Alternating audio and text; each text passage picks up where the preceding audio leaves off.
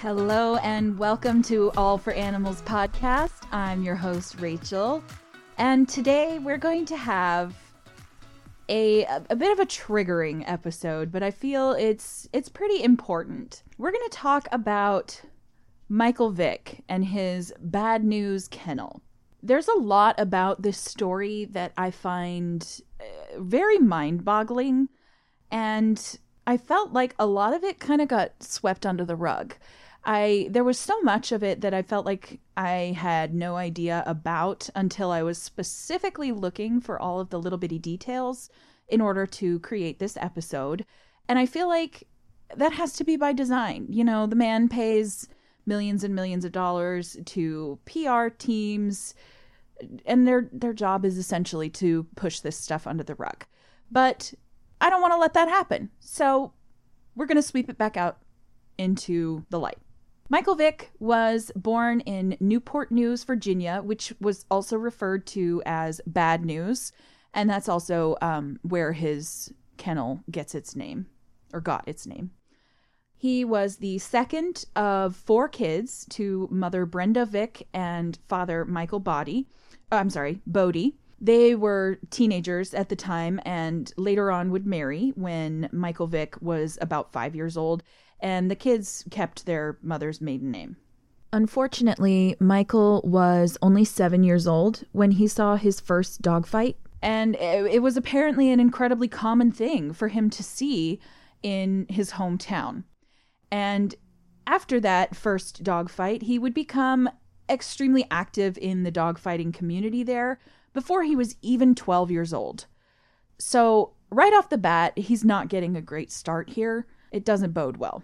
So Michael Vick's story, at least the one kind of spun um, by like the NFL and all of the people talking about him as a famous person, they start off in that you know quote unquote boy from the project projects makes it big sort of way.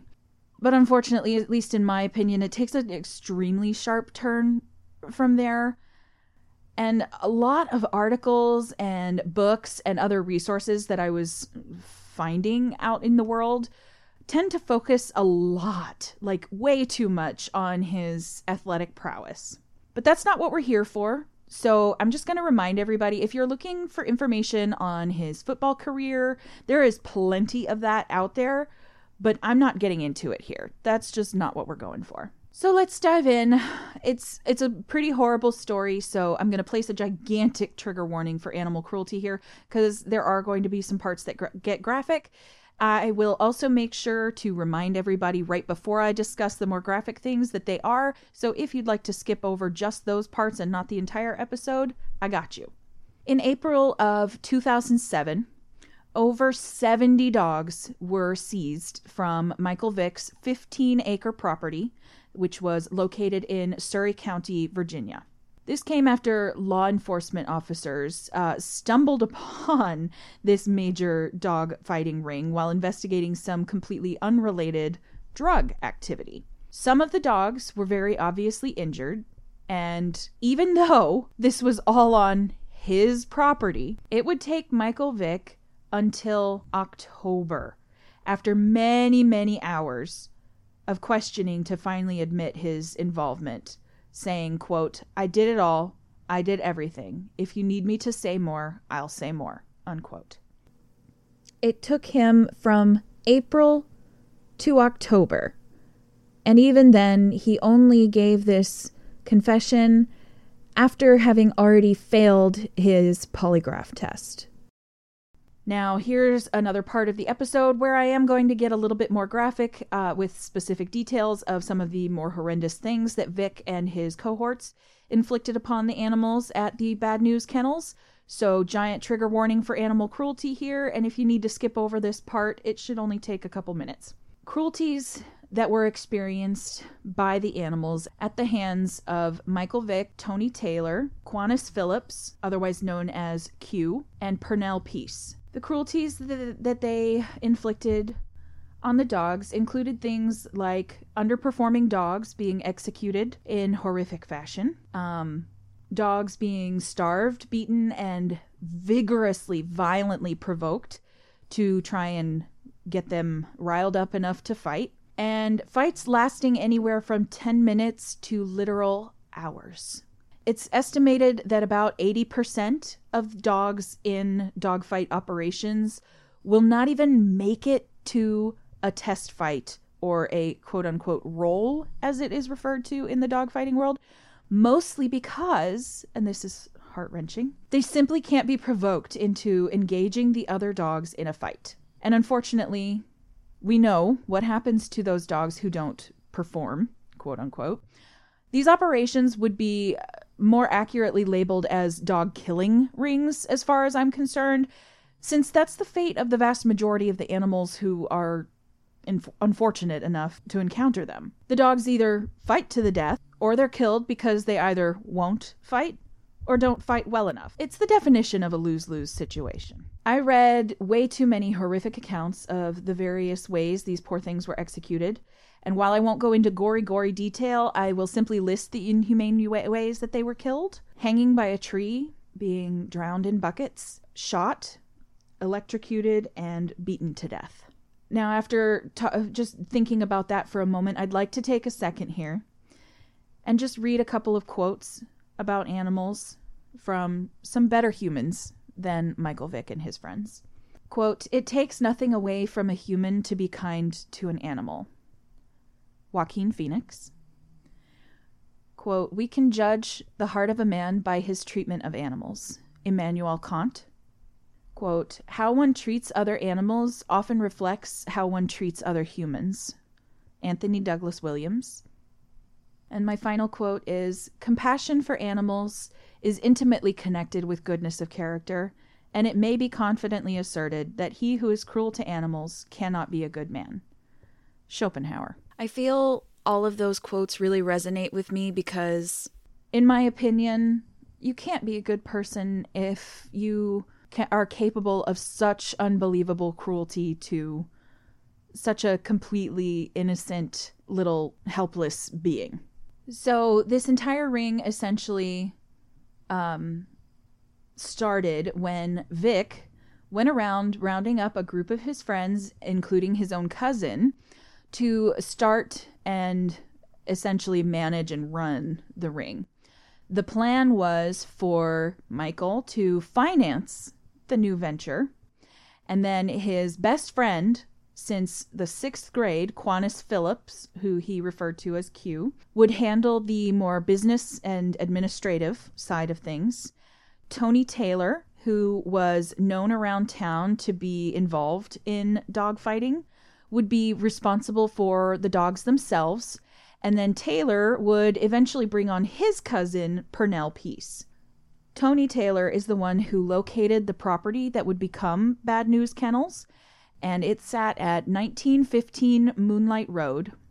It was a 15 acre piece of land which Vick bought for $34,000 only a month after signing his NFL contract, which we also know means that this was in the works before he even was drafted or I'm sorry, before he was even finished with the like signing process and everything they uh the the team the uh I guess I don't know, what do you call that? Like a team of villains.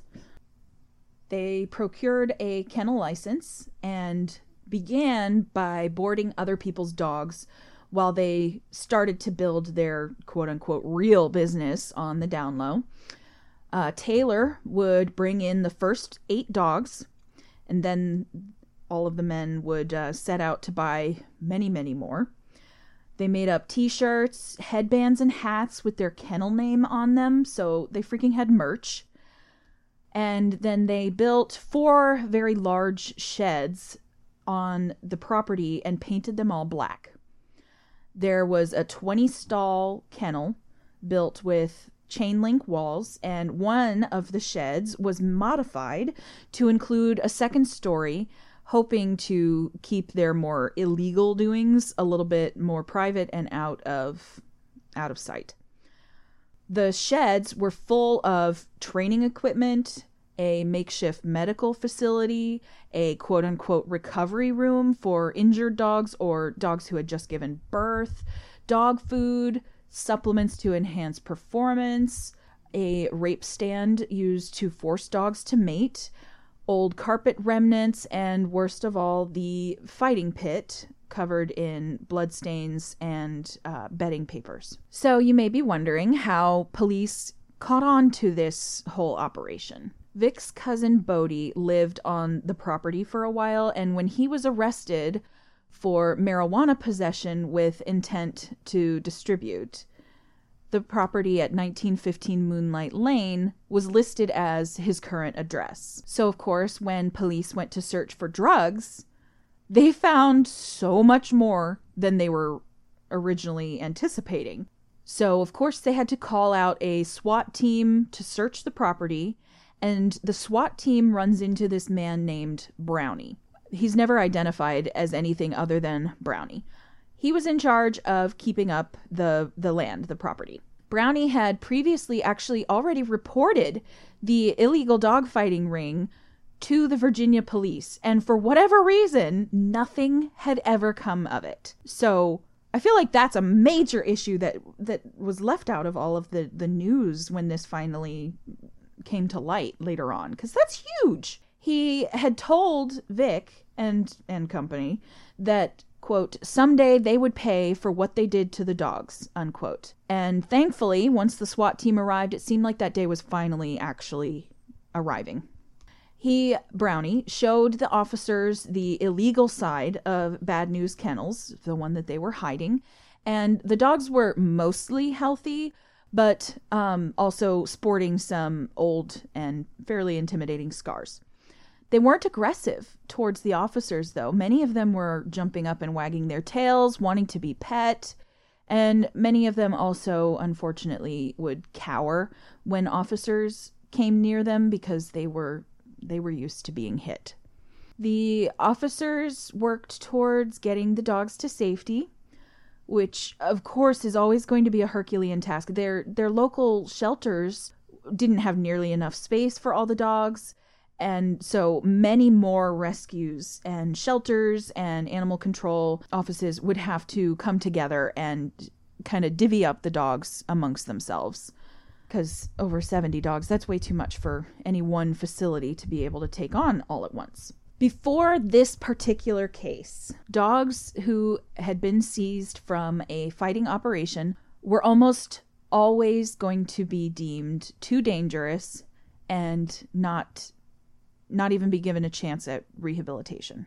But this particular case made history by changing that when rescue organizations basically rallied around these dogs and overall 47 of that original over 70 number were saved and rehabilitated, which I think is it's beautiful. It's amazing.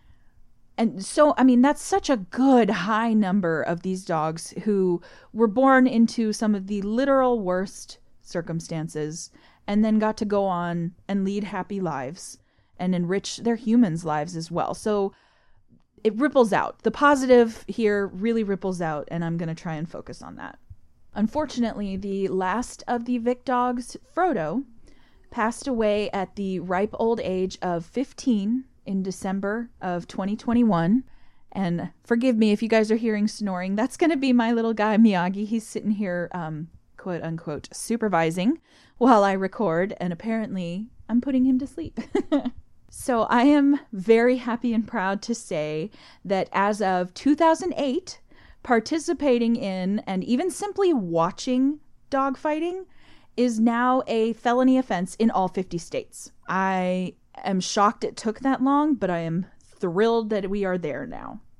Unfortunately, obviously, everyone knows that a lot of work is still going to have to be done as far as actual enforcement of that, as well as like the penalties since uh, a lot of the times the penalty amounts to, as in this case, essentially a slap on the wrist. But this is still a gigantic step in the right direction, so that needs to be celebrated. I'm going to call this part extra, extra, read all about it, since it's mostly the PR and social fallout that happened when uh, Vick was caught red handed. Immediately when this news broke, so many people jumped immediately to defending Michael Vick. Vick himself, of course, played and continues to play the victim, saying he'd been taken advantage of by the people he'd tried to take care of and been, you know, pulled into this whole ordeal. Here's the thing, though, that I want everybody to remember. And if you have to, you can always um, skip backwards a, a few minutes because I already addressed this. Vick was the one who started all of this. He approached Tony Taylor before he had even signed that NFL contract that he's trying to say people were essentially using him for. It was all his idea. So he's all he's doing here is further minimizing his role in all of this. Which just, I mean, you got caught red handed. Your fingerprints are all over this entire thing. Take some freaking responsibility. It's it's disgusting. Um, this this PR campaign was actually so intense that Bill Brinkman, the deputy sheriff, really struggled to get this case actually taken seriously, which is just yet another thing I can't wrap my head around. The warrant allowing the search of the property would be questioned simply because apparently a dog had detected the marijuana on Davon Boddie in public, which I guess is a no no if somebody has more experience with these laws, eh, please explain that to me because I'm not entirely sure I understand the significance of that. But essentially, lawyers had to quibble over whether there was actually any credible evidence, even while Bill Brinkman, our deputy sheriff, detailed all of the gruesome findings of the search, as well as that um, groundskeeper Brownie, his accounts of his experiences with the dog fighters. So they have an eyewitness as well as several federal inmates placing Vick at the dogfights. Seems like a pretty big slam dunk to me because they have witness testimony, they have physical evidence, and they have all of the uh, more administrative evidence where it's very obvious that Vick was orchestrating all of these business dealings surrounding the entire organization as well. So, additional warrants to exhume bodies of the deceased fight dogs were eventually granted to allow the investigators to further demonstrate the validity of their case and perform necropsies to de- determine the dog's causes of death. Necropsy is um, just the word for an autopsy on an animal. And uh, here's the thing.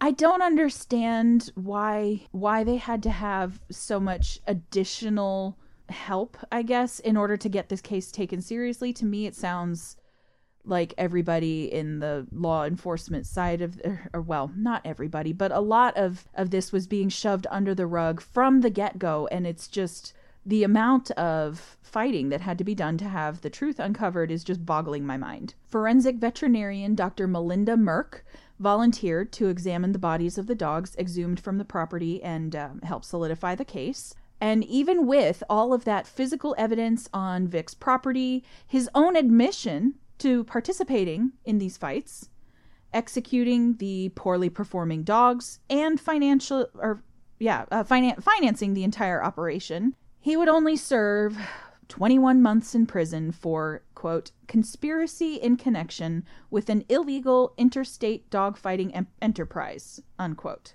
Which I would also like to point out here has nothing to do with the actual animal cruelty. And worse still, if you go on Google right now and search for news articles, videos, or any other public coverage of this, including his own autobiography, which I most certainly do not recommend, it was just filled to the brim with name dropping, playing the victim, and the stereotypical I rediscovered God in prison bit, as well as a heavy dose of PR polishing. His role in the case is extraordinarily downplayed in every public forum.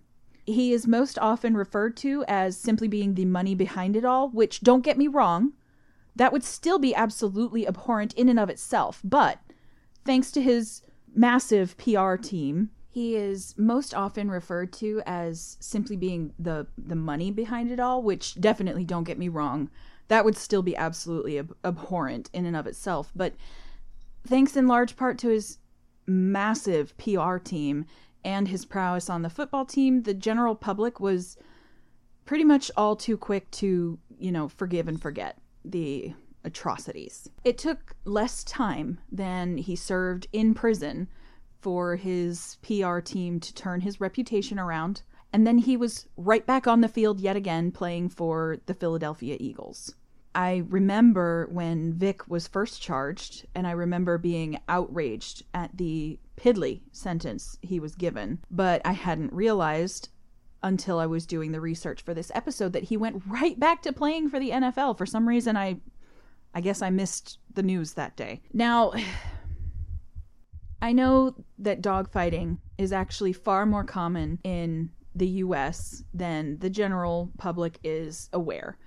There are over 16,000 dogs dying as a direct result of around 44,000 humans involved in this quote unquote sport every year. And I'm very aware that there are people out there who believe that Vick was made into a scapegoat of some kind and that Vick shouldn't be punished harshly because of that mindset that there's so many worse operations out there and whatnot. But here's the thing it continues that unbelievably infuriating tradition of sweeping actual crimes under the rug simply because someone is rich or famous or a pro sports player. It it sends the message that the NFL is more important than deliberate acts of violence and cruelty.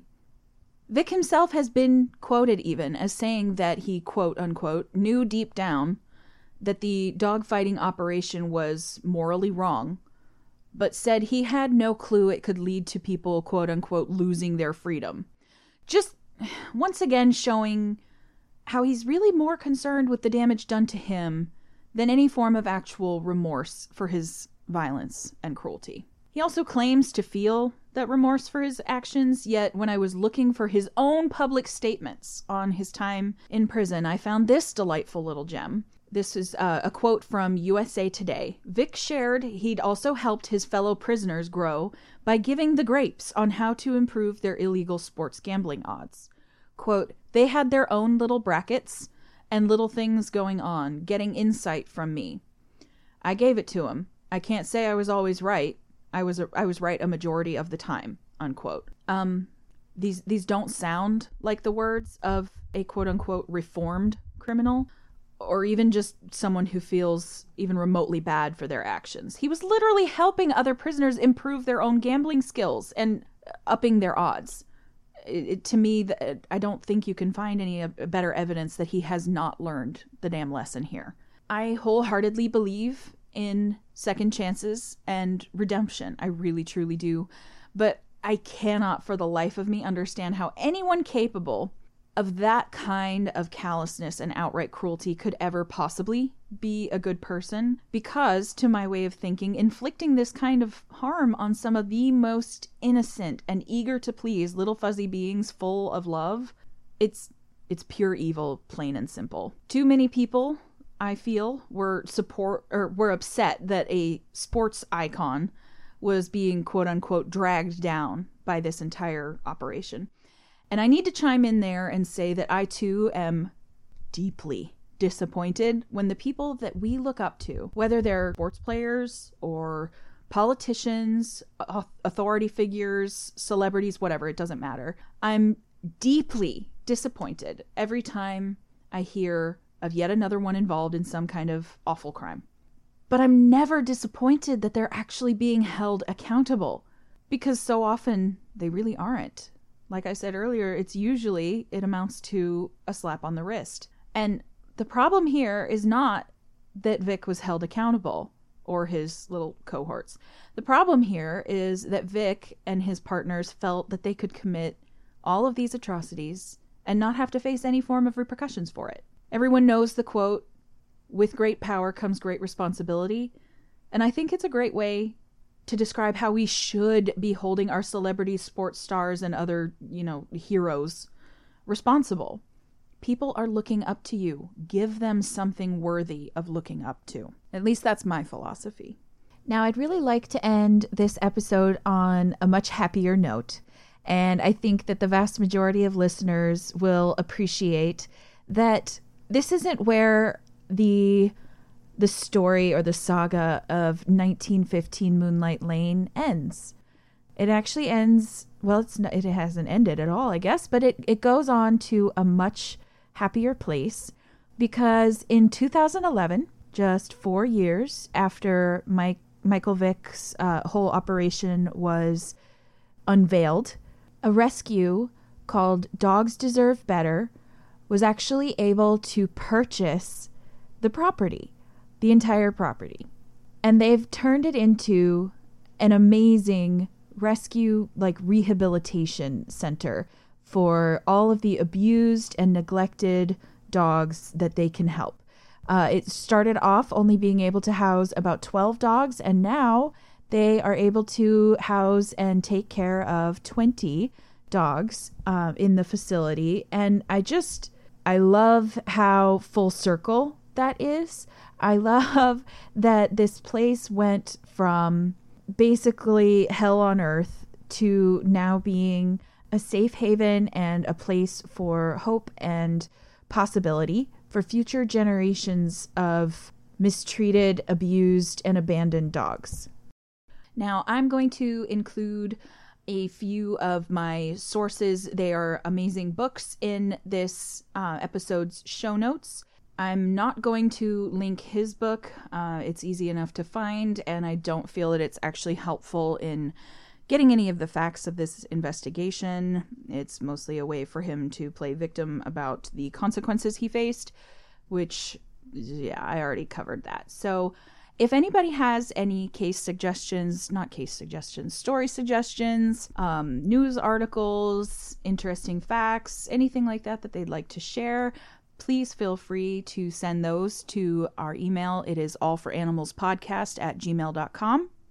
I will also be posting some links and photos on the show's Instagram. That is All for Animals Podcast. And you can find us also on Facebook and TikTok at All for Animals Pod. Thank you so much for listening, and I'll talk to you guys next time.